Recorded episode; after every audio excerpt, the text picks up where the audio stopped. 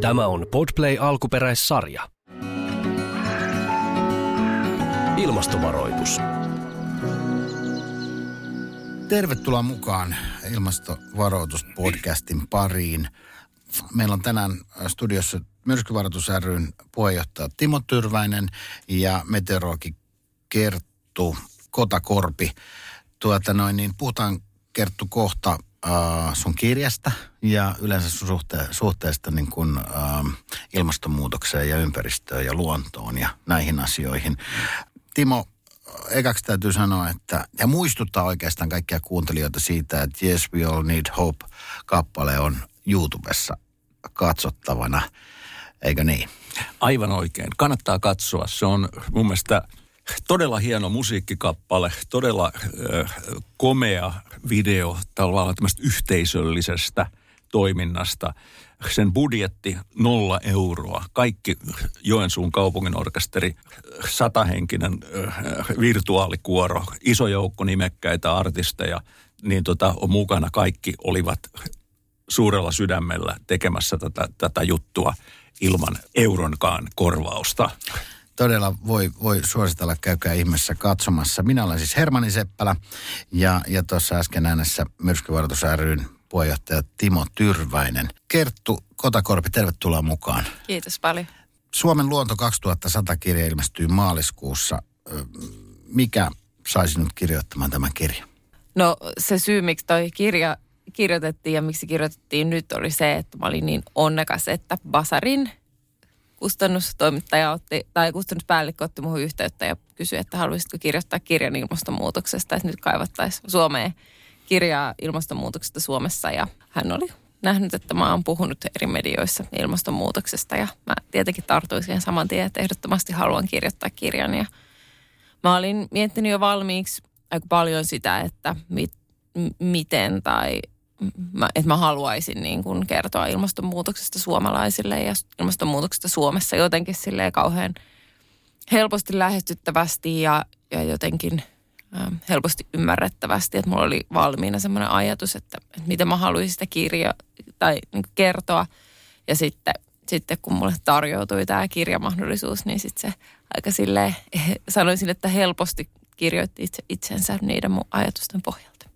Kun pohdit Suomen tilannetta ilmastonmuutoksen näkökulmasta, niin miten ilmastomme tulee sitten muuttumaan? No aika paljon, aika eri tasoilla, että ehkä suomalaisessa ilmastonmuutoskeskustelussa aika paljon puhutaan siitä, että me jotenkin hyödytään tai että meillä niin kuin on ehkä sillä lailla pienempiä ne muutokset, koska ei niin kuin ole semmoista niin kuin täyttä katastrofia tulossa, että ei niin kuin merivesi nouse Suomen päälle tai ihan semmoista jotain niin kuin loputonta kuivuutta tai rankkasadetta on odotettavissa, mutta et sen takia mä haluaisin ehkä kertoa siitä, että minkälaisia muutoksia Suomessa tapahtuu, että vaikka ehkä on niin kuin semmoisia näkökulmia, millä voi ajatella, että ne on niin kuin positiivisiakin ne muutokset, mutta että tapahtuu tosi paljon sellaista, mikä ei ole niin kuin välttämättä hyväksi, ei meille ihmisille, mutta ei myöskään luonnolle. Mun mielestä tässä kirjassa, jonka mä luin suurella mielihyvällä heti, kun se ilmestyi, niin eli Kerttu Kotakorpi, Suomen luonto 2100, tutkimusretki tulevaisuuteen. Niin se, mikä siinä oli mun mielestä se jännä, oli se, että kun sä kuvaat sitä muutosta, niin sä et kuvaa sitä niin kuin ikään kuin tästä päivästä eteenpäin, mitä tulee tapahtumaan tulevien vuosikymmenten aikana, vaan sä sijoitat itsesi tavallaan kirjoittajana sinne vuoteen 2100. Ja sä kerrot, minkälainen on Suomi silloin, ja sit sä kerrot sinne taaksepäin vielä 100 vuotta sitten tai 80 vuotta sitten, eli silloin kun meidän nyt oikeasti eletään, niin silloin oli näin ja näin, joka musta se on niin kuin nerokas, niin kuin tavallaan tietyllä tavalla silmänkääntötemppu, joka on mun mielestä mahdollinen, on sen takia, että me tiedetään, että nämä ilmastoprosessit ja meren lämpötilaan liittyvät prosessit, ne ovat niin hitaita ja myöskin hitaita korjautumaan, että vaikka me saataisiin tänä päivänä lopetettua kaikki päästöt, niin nämä monet säähän ja ilmastoon liittyvät asiat, ne vaan jatkaa sillä nykyisellä radallaan ennen kuin vuosikymmenten kuluttua sitten ne alkaa sitten muuttua. Ja se tarkoittaa myöskin näitä sään ääriilmiöitä. Ne tulee vaan pahenemaan. Ja silloin taas tavallaan se, että kun sitten katsotaan että minkälaista on 2100 asukkaan näkökulmasta. Mun mielestä se on se on vaatinut uskallusta asettaa itsensä sinne, kuvitella itsensä sinne, mutta juuri näiden pitkien vaikutusviiveiden jälkeen, niin mun mielestä se on loogista ja perusteltua ja sitä paitsi erittäin hienosti niin kuin kirjallisesti toimivaa. Joo, kiitos. Se oli, mä jotenkin halusin just sitä, että se olisi mahdollisimman niin kuin helposti ymmärrettävä. En sitten tiedä, onko se sitä todella, että se ehkä vähän vaatii sitten lukijalta sitten keskittymistä, että tajua tai muistaa, että ollaan sitten siinä vuodessa 2100 eikä vuodessa 2021 tai jossain muualla. Mutta aika paljon ilmastoennusteissa puhutaan eri skenaarioista ja eri vuosista ja muutoksista, mitä tapahtuu eri vuosina, niin sitten mä tein tämän sillä lailla itselleni ja lukijalle yksinkertaiseksi, että kun mä valitsin yhden vuoden ja sen tilanteen, mikä silloin on, niin sitten ei tarvitse erikseen puhua niistä vaihtoehtoisista todellisuuksista ja eri skenaarioista ja niin kuin mahdollisista poluista, että sitten oli yksi, no toki niin kuin itse tiedän ja kaikki muutkin tietää, että eihän niin kuin vuonna 2100 ole sellaista kuin siinä mun kirjassa, mutta ehkä sitten jotain lähempänä sitä kuin sitä, mitä meillä nyt on. Näin Kerttu Kotakorpi, Suomen luonto 2100 kirjan kirjoittaja. Mitä sä, Timo, opit tästä kirjasta? Opitko sä mitään? Timohan kuuluu kuitenkin ryhmään, joka tietää aika paljon tai ainakin uskoo tietävänsä. Ja toivoo. Mm. Mä jollakin tavalla mun mielestä se kiteytti monia asioita, jotka mulla oli tavallaan semmoisina niin kuin ikään kuin tavallaan ehkä hajahuomioina tai ehkä toisistaan irrallisina olevia asioita, jotka liittyy esimerkiksi tämmöisiin kuin talviin, jolloin sataa vettä ja sataa vaakatasossa, niin kuin paitsi että Kerttu käyttää termiä viistosade. Mä olen ehkä dramaattisempi luonnoltaan ja puhun vaakasateista, kun tuulee. Niin mitä se vaikuttaa rakennuskannalle, kaikille puuikkunakarmeille ja kaikille tällaisille ja siitä, kun niinku koskaan ei kuivu mitkään, nämä tämmöiset kosteusvauriot ja sitten taas tämmöiset kuitenkin yksittäiset kuivuusjaksot, hellejaksot, keväät, syksyt, niin jotenkin silloin, ja toinen, mikä on tässä on niin kuin hirveän jännättää tässä tavallaan kirjan rakenteessa, niin on se, että se niin kuin menee talvi, kevät, kesä, syksy. Että se menee niin kuin, että se luonnehtii näitä kutakin. Ja silloin niin kuin siitä tulee niin kuin just se, että se tulevaisuuden talvi onkin sitten niin kuin enemmän niin kuin tämän päivän syksy ja jotenkin sillä tavalla. Ja sitten kuivuusjaksoja. Siis monet sellaiset asiat, jotka niin kuin on ollut semmoisena, että sitten on vielä tämäkin. Niin nyt ne niin kuin mun mielestä menee johonkin semmoiseen kokonaiseen ja vieläpä tavallaan semmoiseen vuoden kiertoon. Ja sitten vielä tämä, mistä mun mielestä puhutaan, että miksi ja miten on sitten tulee se ongelma, että sulla niin kuin jämähtää joko sadeaalto tai kylmyysaalto tai tämmöinen pitkä periodi tai kuivuus ja sitten se on niin kuin vaikka keskimäärin näyttäiset vuodet on niin kuin samanlaisia, niin yhtäkkiä sisällä ne on täysin erilaisia ja jokainen niistä vaiheista saattaa olla paljon hankalampi kuin nykyään. Niin. Ja sehän tekee siitä just tosi vaikeaa niin kuin, no sekä tietenkin luonnon ilmiöille ja luonnon kasveille ja eläimille sopeutua sitten niihin muutoksiin, mutta sitten myös, niin kuin jos ajatellaan, että ihmiset hyötyy vaikka pidemmistä viljelykausista ja muusta, niin kyllä niin kuin ainakin itse kun katsoo noita tutkimuksia, niin en sanoisi, että se on sitten niin yksinkertaista, että miten pystytään hyödyntämään vaikka sitä pitkää kasvukautta, kun meillä onkin sitten tosi sateisia keväitä ja sitten tosi kuivia keväitä ja niin kuin just kesät ja kaikki vuodenajat on, niin kuin vuodet on keskenään niin tosi erilaisia, että sitten tietenkin aina on joku laji, joka siitä hyötyy, mutta et miten sitten vaikka viljelyksillä pystytään varautumaan siihen keväällä, kun ei kuitenkaan tiedetä, että minkälainen se tuleva kesä sitten on, että mitkä kasvit siitä tulevasta säästä hyötyisi. Että kyllä vaihtelu on niin suurta meidän ilmastossa ja tulee olemaan sitä myös tulevaisuudessa. Että sitä mä oon yrittänyt tuossa kirjassakin, vaikka nyt valitsinkin vain sen tavallaan yhden vuoden, josta puhun ja siinä on nyt sitten ne tietyt sääilmiöt, mutta tuoda esiin sitä, että on niin kuin tosi erilaisia eri vuosina tulevaisuudessakin ne eri vuodenajat. Ja yksi asia, mikä siellä on mun mielestä myöskin niin kuin jännä tällaista ikääntyneemmälle miehelle, jopa välillä ihan liikuttava, kun sä kerrot erilaista linnuista ja tavallaan tämä keskustelu, ja tämä ei ole väheksyvä kommentti, vaan linnuista, lintulajeista, ketkä niinku syrjäytyy ja minkä tulee ja perhosista ja näin poispäin. Eli se liittyy tähän biodiversiteettikeskusteluun. Että tämä on niinku mun mielestä siis se ensimmäinen kirja, jossa mun mielestä minkä mä olen lukenut, jossa ikään kuin kulkee rinnakkain tämä ilmastopohdiskelu ja sitten tämä biodiversiteetti, luonnon monimuotoisuus, lajien monimuotoisuus, ne kulkee niin kuin käsi kädessä. Joo, mähän lähdin kirjoittaa tosiaan kirjaa ilmastonmuutoksesta, niin kuin multa sitä kysyttiin, mutta sitten sitten kun mä halusin viedä sen ihmisen sinne tulevaisuuteen katsomaan, että minkä näköistä siellä sitten on, ja sitten kun mä en halunnut ottaa kantaa siihen, että minkälainen Suomen väestö on tai paljonko meitä on tai miltä talot tai kadut näyttää, niin sit siihen tuli tosi vahvasti se luonto, ehkä vähän vahingossa, mutta sitten toisaalta niin mun mielestä nämä kaksi asiaa kietoutuu niin voimakkaasti toisiinsa, että on tosi vaikea niin kuin käsitellä toista ottamatta kantaa toiseen. Ja itse asiassa tämä on kyllä asia myös, mistä mä saan kiitosta, varsinkin toki luontopiireistä, että koska sitten myös jos ajatellaan niin kuin erilaisia ratkaisuja, mitä pitäisi tehdä vaikka ilmastonmuutoksen hillitsemiseksi, niin sitten on myös tosi tärkeää koko ajan ottaa huomioon se, ettei sitten tehdä uudestaan semmoisia ratkaisuja, jotka on huonoksi meidän luonnon monimuotoisuudelle, koska siitä luonnon monimuotoisuus itsessään kärsii ilmastonmuutoksesta, että sitten tavallaan niin kuin sen vuoksi sitten olisi erityisen tärkeää suojella sitä luontoa, mitä meillä nyt vielä on.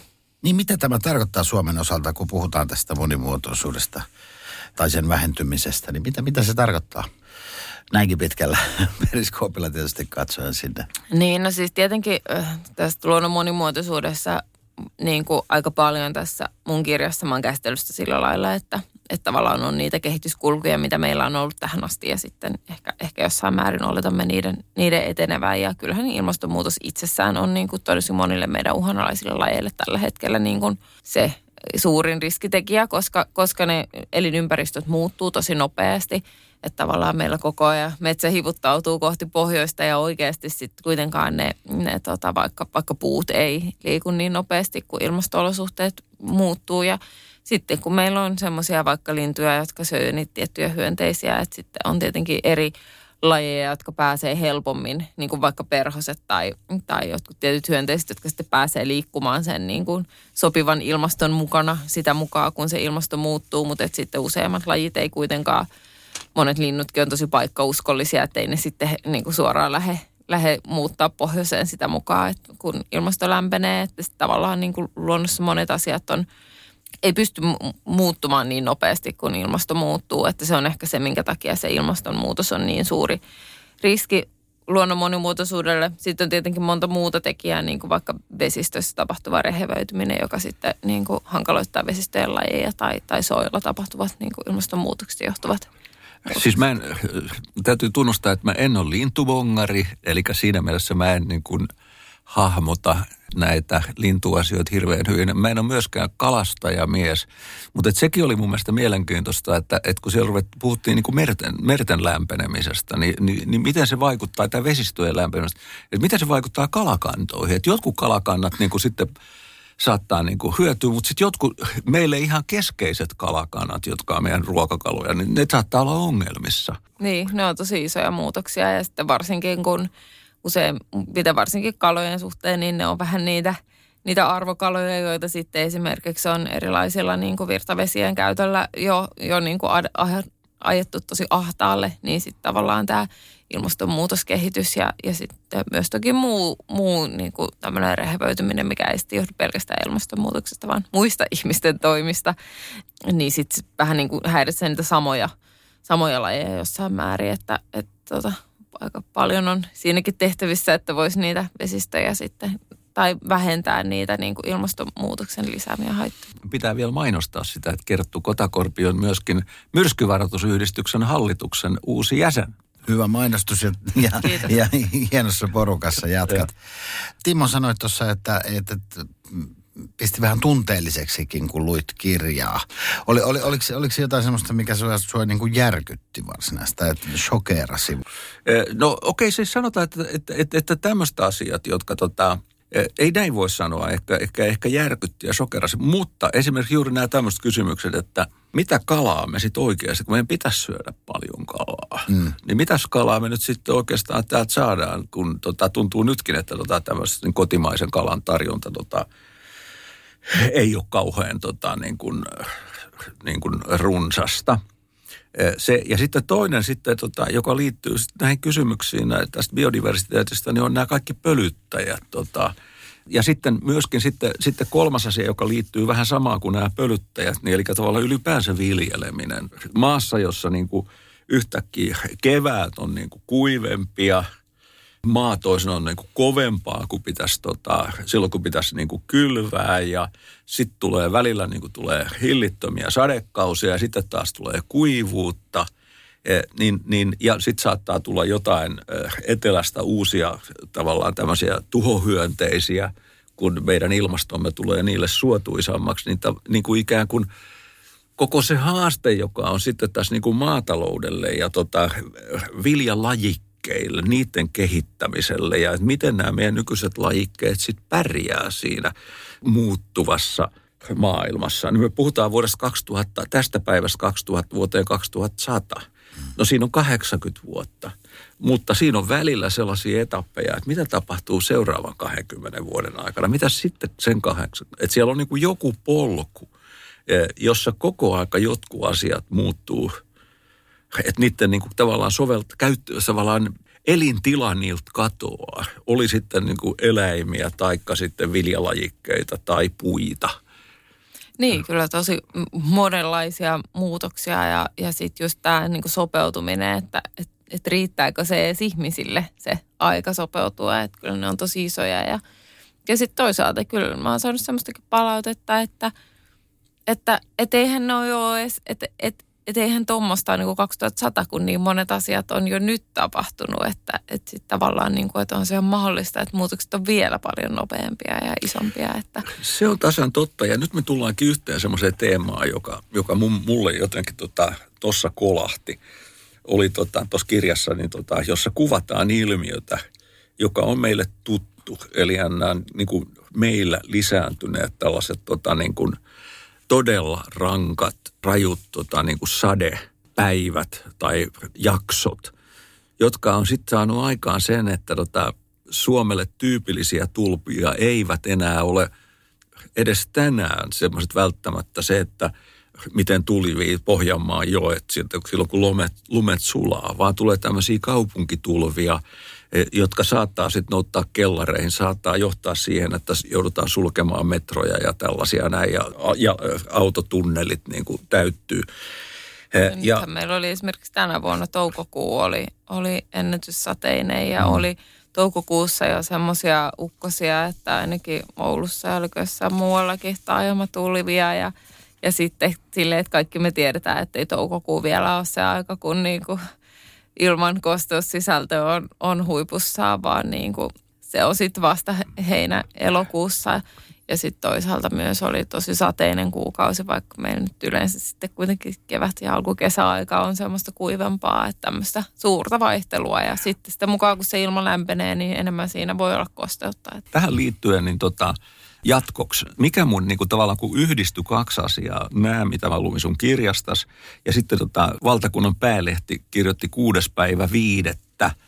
isolla otsikolla koko sivun jutun, ilmastonmuutos uhkaa tehdä alueista liian kalliita vakuuttaa. Ja täällä niin kuin todetaan se, että ylipäänsä siis niin koko vakuuttamisen idea on tietysti se, että nämä tapahtumat on niin harvinaisia, että vakuutusyhtiön kannattaa kohtuuhinnalla antaa vakuutus. Mutta sitten jos ne ei enää olekaan harvinaisia, niin sitten niistä tulee ei niitä kannata vakuuttaa. Tässä Hesarin jutussa sitten on, että Jos tulvista alkaa tulla vuosittainen ilmiö jollain alueelle, silloin ollaan lähellä vakuutuskelvottomuutta. Silloin tullaan tilanteeseen, jossa tavallaan tämä vakuutuskelvottomuus tarkoittaa sitä, että kohde on käytännössä arvoton, ainakin jälleenmyynnin kannalta. Olisit kysymys yritystoiminnasta, maatilasta tai omasta kodista. Ja kun tulee tavallaan nämä uudet sateet tuo tämmöisiä näin, niin silloin me ollaan vähän samassa tilanteessa kuin missä me ollaan kauhisteltu Karibianmeren saaria, kun myrskyt vetää siellä kaikkien kalastajien veneet säpäleiksi. Niin tulee mieleen se, että no kai niillä nyt oli vakuutukset. Ei ollut, koska kukaan ei suostu antamaan vakuutuksia, koska ne myrskyt on niin säännönmukaisia ja tuhoisia, että ne on vakuuttamattomia. Ne kaikki jää sinne näin. Ja meilläkin alkaa tulla nyt tämmöisiä, ja esimerkiksi tämän jutun perusteella jossain Englannissa on laajoja alueita, jotka on täysin vakuutuskelvottomia.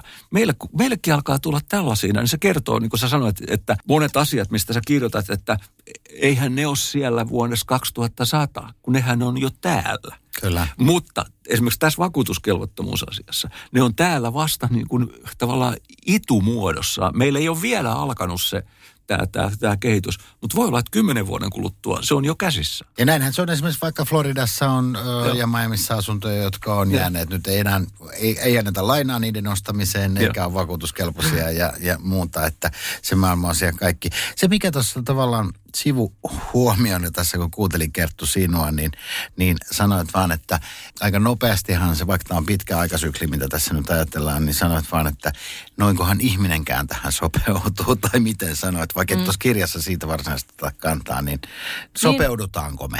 No siis eihän sitä aikaa ole niin kuin kovin paljon tuhlattavaksi, että monestihan niin kuin ylipäänsä ilmastonmuutostoimista niin puhutaan siitä, että pitää niin vähentää päästöjä, mutta että myös samaan aikaan pitäisi niin sopeutua niihin muutoksiin. Että just jos mietitään vaikka sitä viljelyä tai metsänhoitoa tai just vaikka tätä vakuuttamista, että mihin kannattaa rakentaa ja minkälaista ja mihin kannattaa laittaa peltoja ja muuta, niin kyllähän ne on niin pitkän niin kuin aikavälin asioita ja päätöksiä, että kyllähän niitä pitää sitten tehdä niin kuin nämä tulevat muutokset mielessä, että voidaan niin vähentää niitä ilmastonmuutoksen aiheuttamia haittoja, että ei se niin kuin, just vaikka jos sitä viljelyä ajattelee, niin kyllä siinä on paljon tehtävää, että me sitten pärjätään se tulevan ilmaston kanssa. Siis tässä oli nyt yksi asia, joka kovin usein näissä meidän keskusteluissa on jäänyt kuitenkin vähän sivuraiteille. Keskitytään aina niihin päästöihin. Ja se on se ensimmäinen, se on se tärkein asia, joka meidän pitää tehdä. Mutta niin kuin me puhuttiin tuossa jo alussa, nämä äärisääilmiöt, ne tulee kuitenkin, vaikka me miten hyvin onnistuttaisiin päästöjen vähenemistä, ne tulee vaan pahenemaan, mikä tarkoittaa sitä, että kyllä meidän täytyy suojautua. Meidän täytyy satsata myös siihen suojautumiseen, niihin, jossa me pystytään ennustamaan, että näitä tulee lisää ja näin edelleen. Se on sitä sopeutumista siihen. Se on sopeutumista siihen, että vanhat syynit painaa meidän harteilla ihan pitkään. Niin ja sitten tietenkin myös tavallaan rakentaa sitä elämää vähän uudella lailla, jossa toivottavasti ne päästöt on lähtökohtaisesti pienempiä, mutta sitten myös, että ollaan sopeuduttu siihen uuden tyyppiseen ilmastoon. Mm. Oliko Kerttu jotain, kun tätä kirjaa kirjoitit, jotain, mikä tuli sulle yllätyksenä tai kun teit taustatöitä tai... No ei ehkä sillä lailla yllätyksenä, mutta on siellä paljon itse asiassa aika samoja asioita, mitä Timo tuossa luetteli, että esimerkiksi ne linnut oli kyllä semmoinen tosi pysäyttävä, että kun mä luin niitä tutkimuksia, että ei nämä voi vähentyä näin paljon ja sitten myös mietin sitä, että miten mä kirjoitan, että jos mua itseäni vähän itkettää, että miten mä kirjoitan sen niin, että se lukija ei vaan ohita sitä sillä lailla, että no joo, noikin vähenee tuon verran, vaan sillä, että oikeasti nämä vähenee todella paljon. Mutta sitten kun mä sitten ehkä myöskin halusin jotenkin välttää semmoista jotenkin superdramaattista tai jotenkin semmoista tunteellista. Pitää se jotenkin semmoisessa tietokirjamoodissa kuitenkin sen kirjoittamisen, niin ne linnut oli selkeästi semmoinen, mikä tuntui musta itsestä tosi pahalta. Ja tuli ehkä myös oikeasti yllätyksenä, että onko tämä näin paha tämä tilanne. Toinen oli ne, tietenkin ehkä ylipäänsä nämä kaikki maailman asiat on pahempia kuin monen tapahtuu Suomessa. Että sitten vaikka se, että miltä merien tulevaisuus näyttää. Ja sitten kyllä ehkä ihan vaan meidän omat vesistötkin, että kyllä mun oikolukija, joka luki mun vesistöosuuden, oli silleen, että koitin nyt keksiä jotain positiivistakin, että kyllä täällä jotain hyvää kehitystä saadaan varmasti aikaiseksi. Ja sitten vaan silleen, että joku, mä oon lukenut tämän kaiken tutkimuksen ja tämä oli se, mitä siitä löysi, että ei ole kukaan sitten onnistunut löytää sellaisia tutkimustuloksia, että nämä on niin kuin paranemassa. Vaikka tokihan niin kuin, kyllähän myös positiivisia asioita tapahtuu, ehkä niitä nyt sitä vähemmän mun kirjassa, mutta kyllähän niin kuin, tavallaan muutosten negatiivisuus oli aika semmoinen niin kuin, kautta linjan, että ehkä se on sitten just se vaikka se metsätutkimus Suomessa, mistä on löydetty enemmän niitä positiivisia, mutta että kyllähän sieltäkin sitten myös aika paljon semmoisia negatiivisia asioita löytyy, että.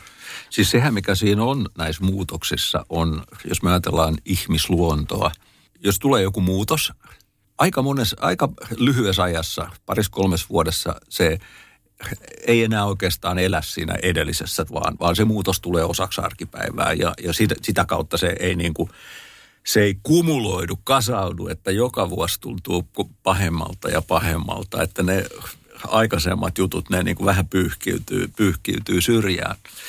Mutta kyllä mä niin kuin koin sen, että siellä on kaksi asiaa, jotka on yksi on nämä fyysiset asiat, sairaudet, joiden tavallaan näiden kun ilmasto tulee suotuisemmaksi, niin trooppiset sairaudet rupeaa leviämään Etelä-Eurooppaan ja sieltä sitten saattaa tarttua herkemmin kuin nyt, niin myöskin niin kuin pohjoisempaan Eurooppaan. Nämä on niin kuin yksi tarina, joka luultavasti, se vaatii taas uusia rokotuskampanjoja ja uusia kaikki tällaisia.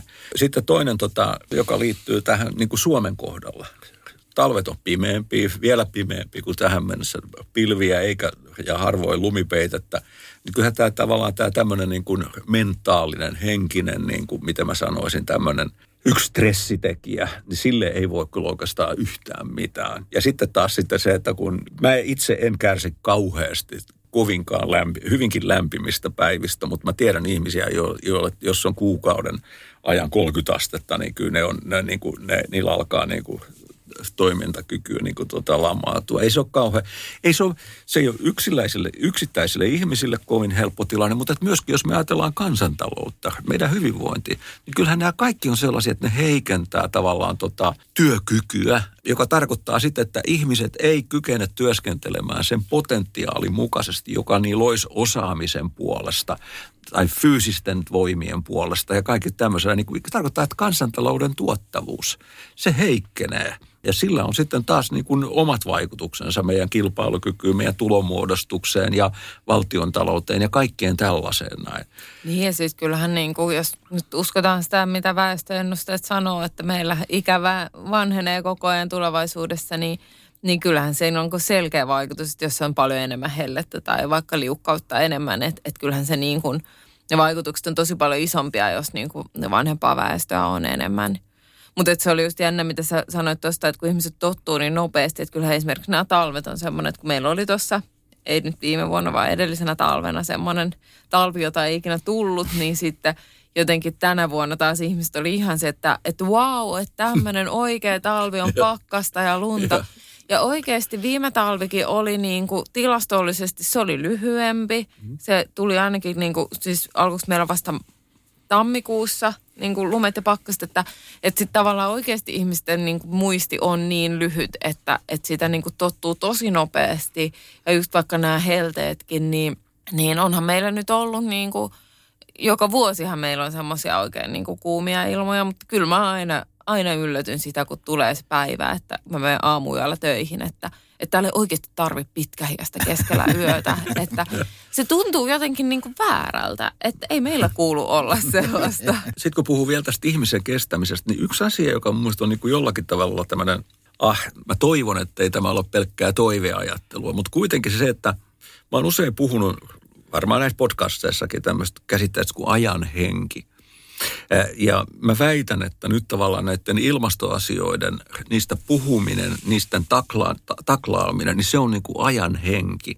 Se ei tänä päivänä vielä yhdistä kaikkia, mutta jo niin ison enemmistön Suomenkin kansasta, että kun nämä hommat täällä niin kuin etenee ja tulee se fiilis, että oikeasti tapahtuu, niin se taas tavallaan antaa sitä niin kuin uskoa sille, että pahin ei ole edessä. Että meidän lapset sittenkin saavat vielä elinkelpoisen maailman. Se, että tämä on herännyt nyt tämä aktiivisuus, niin se on musta hirveän tärkeää. Joo, ja mulla on ainakin itsellä jotenkin ollut tosi kaiken tämän niin kuin kauhean koronan keskellä niin semmoinen jollain tavalla niin kuin toiveikas olo siitä, että kun pienessä ajassa meidän kaikkien elämä on muuttunut niin paljon ja sitten ehkä varsinkin Suomessa tämmöinen ulkoiluluonto, niin kuin buumi suorastaan tullut, kun ei olekaan päässyt tekemään niitä asioita, mitä ennen tehtiin, vaan nyt kaikki on innostunut retkeilemään ja ulkoilemaan niin paljon isommassa mittakaavassa, että siitä jotenkin itsellä on ollut just semmoinen olo, että olisiko tämä nyt se hetki, kun ihmiset niin kuin herää ajattelemaan niin kuin niitä asioita, vaikka sitä lähiluontoa, että kuinka tärkeä se on, tai suomalaista luontoa, että miten sen voisi säilyttää mahdollisimman hyvin. Ja sitten toisaalta just se, että sitten kun on jouduttu miettimään uudestaan sitä, että millä liikutaan ja miten asutaan ja mihin käytetään vapaa-aikaa vaikka tai rahaa, niin sitten, että jos nyt sitten, kun nämä ilmastoasiat on paljon esillä, niin sitten kun mietitään niitä uusia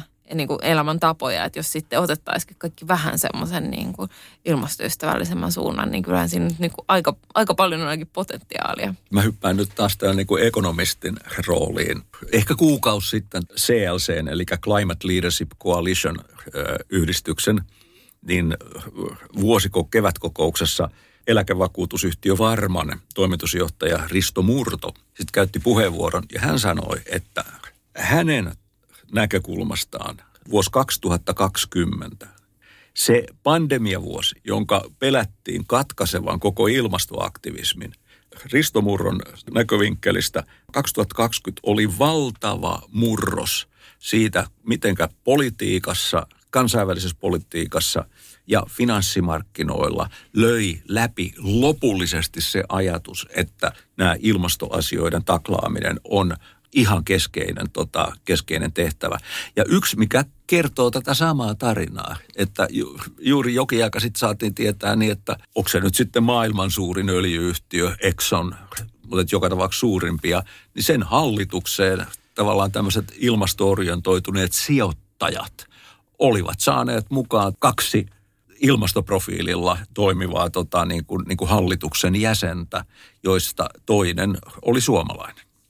Ja sehän siinä on, että sekä niin kuin ihmisten aiheuttama ilmastonmuutos, että myös tämä niin kuin luonnon köyhtyminen, niin se aiheuttaa semmoisia niin kuin arvaamattomia seurauksia, mitä tavallaan tämä pandemiakin on. Ja mitä niin kuin voi aiheuttaa uusia tauteja tai satokatoja tai rankkasateita tai niin kuin kuivuutta.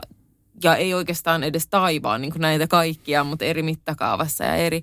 Että sitten tavallaan niin kuin ehkä nyt oli sitten semmoinen niin kuin käännekohta, että tajuttiin, että ehkä näitä kaikkia asioita kannattaa vaan niin kuin ehkäistä kaikin mahdollisin tavoin. Että ei jossain vaiheessa tulee sitten vaan sellainen raja, että ei vaan niin kuin pysty ihmiskunta niin kuin elämään niiden kaikkien kanssa. Että se ehkä, mikä sitten jäi vähän tuossa pandemian varjoon, oli se, että aikamoinen sääkatastrofivuosi oli myöskin 2020, että siinä oli ne historian suurimmat maastopallot Australiassa just ennen ja monta muuta, että mitä noita. Joo, mutta kuitenkin sitä aikaisemminkin oli ollut näitä äärijuttuja ja niistä on ollut tällainen. Ja sitten yhtäkkiä 2020 EU otti niin kuin 2050 hiilineutraalisuustavoitteen.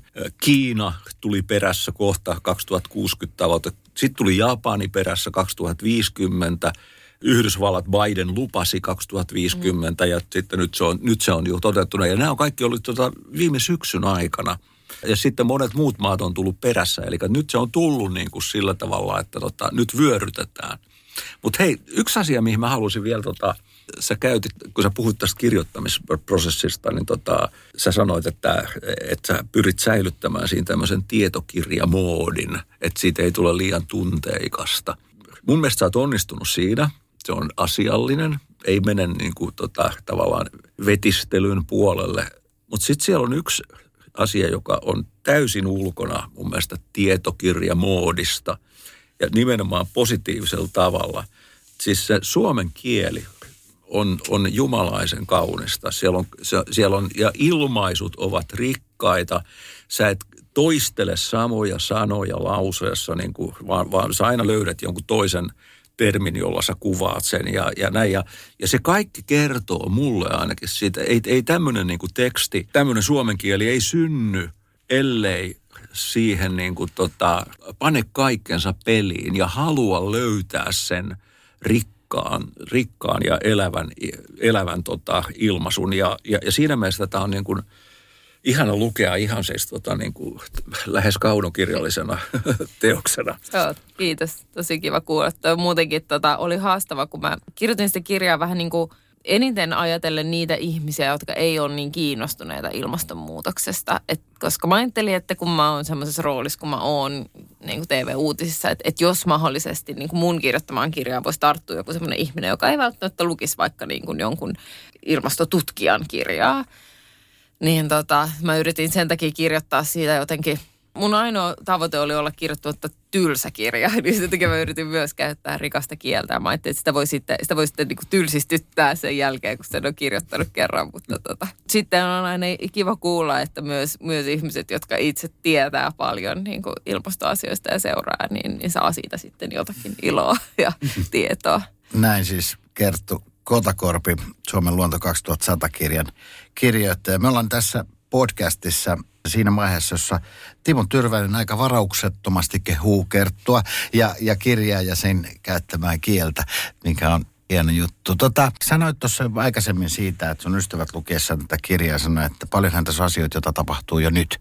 Mitä kaikkea me siitä niin kuin tänä päivänä nähdään tuosta 2100 maailmasta? No onhan se vähän semmoinen ehkä niin kuin laajennettu kuvaus siitä, mitä meillä tapahtuu jo nyt, että onhan niin kuin, vaikka asioita, mitä me ollaan nyt tässä käsitelty niin kuin luonnossa, vaikka lintujen väheneminen tai hyönteiskato tai vaikka ne vesistöjen rehevöityminen ja kalojen ahdinko, niin ne on tavallaan asioita, mitä meidän luonnossa on jo nyt. Ja myös sitten, jos ihan näistä ilmastossa tapahtuvista muutoksista, niin vaikka ne talvet, niin kyllähän me saatiin esimakua jo tuossa toissa talvena siitä, että aika lähellähän se kuvaus on se, mitä tuossakin kirjassa kuvataan. Ja tietenkin tämä, että kun meillä Suomessa on tätä vaihtelevuutta ilmastossa, niin on ollut niitä kausia ja kuivia keväitä ja muuta.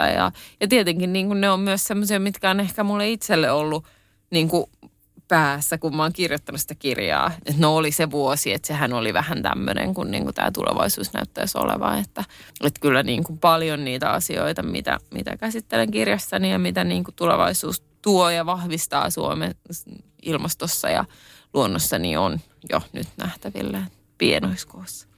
Ja kyllä siinä on kai se kuitenkin, että tässä tavallaan, niin kuin, miten mä sanoisin, esimerkiksi tämmöiset kuivuusjaksot, hellejaksot, talvisuudet, jotka vielä voisi ajatella, että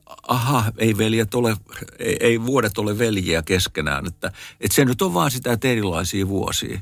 Mutta kuitenkin sitten, niin kuin mä itse ajattelisin, että nämä on nyt iduillaan olevia semmoisia, jotka kaikkihan on oikeastaan kiinni todennäköisyyksistä. Miten todennäköistä jotkut asiat on? Koskaan mikään ei ole 100% varmaa missään luonnonprosesseissa tai tällaisessa näin.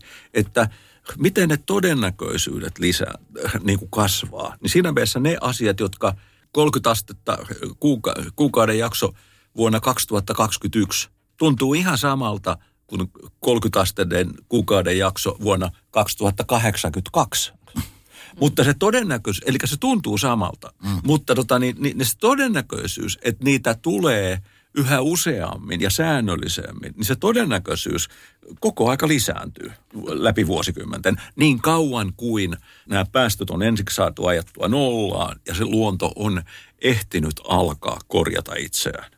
Ja pelottavaa näissä todennäköisyyksissä on se, että esimerkiksi se edellistalvi, mistä tässä nyt on puhunut, että kun sitä lunta ei ollut, niin se oli itse asiassa tosi epätodennäköinen edelleen meidän ilmastossa, että meidän ilmastossa ilman jo tapahtunutta ilmastonmuutosta se olisi ollut jo niin kuin käytännössä mahdoton, että nyt, mutta edelleen se oli tosi epätodennäköinen ja vielä sitten vuonna 2100 se ei ole edelleenkään se niin kuin keskimääräinen tai tavallinen talvi, vaan se on vieläkin niin kuin vähän lumisempi ja lauhempi, että tilastojen välillä ymmärtää se, että kuinka niin kuin määrässä paikassa semmoinen talvi oli. Mikä Kerttu, sun työuralla on ollut sellainen isoin uutinen tai katastrofi, joka on liittynyt ilmastonmuutokseen? Tähän saakkaisella uralla, siis sullahan on vielä pitkä ura edessä. Joo, no siis... Toisin kuin meillä, Timo. Se on tietenkin tuolla uutisissa vähän sellaista, että joka päivä on uudet uutiset, että onko jäänyt joku mieleen niin kuin sillä jos tavalla? Mä niin kuin itse ajattelen, niin kyllähän niin kuin, mä oon esimerkiksi ollut töissä, kun on tehty tällä hetkelläkin voimassa oleva lämpöennätys ja sitten oon ollut töissä ennustamassa niitä myrskyjä muun muassa ja muistan muun muassa Tapani-myrskyn, mutta toki nämä on niin kuin yksittäisiä tapahtumia ja sitten on niin kuin seurattu noita ulkomailla tapahtuneita asioita, niin kuin vaikka viime vuonna niitä Australian maastopaloja ja sitä kuivuutta ja samaan aikaan sitten myös Afrikassa ollutta sateisuutta ja vaikka niin kuin hurrikaani kautta niin kuin viime vuonna, mikä oli monella tapaa tosi ennätyksellinen ja ehkä se on niin kuin, jos mä ajattelen niin kuin omaa uraani, niin se selkein, että ne vaan niin kuin lisääntyy koko ajan ja aina tulee jotain uusia. Ja niin kuin nyt esimerkiksi on ihan viime aikoina niin Intiaan iskenyt monta niin kuin hirmumyrskyä. Ei ole niin kuin vielä se aika, että sinne edes kuuluisi. Ja sitten jotenkin tämän koko niin kuin pandemian keskellä se tuntuu niin hurjalta ajatella, että miten ne ihmiset siellä niin kuin pärjää, kun on tämä kaikki muu niin kuin päällä samaan aikaan. Mitä sä, Timo, luulet, missä vaiheessa suomalaiset alkavat? Sanoit kyllä, että pitkä hellejakso varmasti vaikuttaa vanhempiin ihmisiin ja muuta, mutta missä kohtaa se suomalaisille alkaa tuntua jo niin kuin ahdistavalta? Tai silleen, koska suomalaista juhlii auringonpaistetta ja lämpöä ja sitä... 2 päivää. Se riittää. Vahva suositus kyllä Kerttu Kotakorven kirjalle. Suomen luonto 2100. Rikasta tekstiä ja värikästä tekstiä ja ei superdramaattista, vaikka väittäisin, että asia on kyllä superdramaattinen ihan oikeasti. Me ollaan Timon kanssa näissä podcasteissa lopuksi vähän puhuttu niin kuin myös ilmastonmuutoksesta ja omasta hiilijalanjäljestä. Miten sä, Kerttu, pyrit pienentämään omaa hiilijalanjälkeäsi arkisessa elämässä? No ihan tämmöisiä perusjuttuja. Liikun pyörällä ja en syö lihaa ja vaan aika paljon myös. Täytyy sanoa, että näin jätkäkaudella on vähän vaikeaa, mutta yritän myös niin kuin maitotuotteita vähentää ja siirtyä enemmän vegaanisiin tuotteisiin. Et ei nyt missään ole vegaaninen, mutta vähän niin kuin yritän miettiä niitä, koska ne on niitä selkeimpiä, niin kuin, että miten kuluttaa ylipäänsä niin kuin kuluttamisessa mä oon kyllä todella niin kuin harkitsevainen, että jos pitää ostaa uusia tavaroita tai vaatteita, niin mietin kyllä tosi tarkkaan, että mitä on semmoista, mitä oikeasti tarvii ja tulee käytettyä. Aika pieniä syntejä, mutta ikääkin on vielä aika vähän. Kyllä ehtii. Kerkeää sitten. Kiitoksia kovasti meteorologi Kerttu Kotakorpi tai voi sanoa kirjailija. Kyllä tämän kirjan osalta toivoo tietysti jatkoakin, että mitä kaikkea se sitten tuokaan tämä jatkossa eteen. Kiitoksia Timo Tyrväiselle. Tässä jaksossa ei puhuttu musiikista. Eikä laulamisesta hirveästi.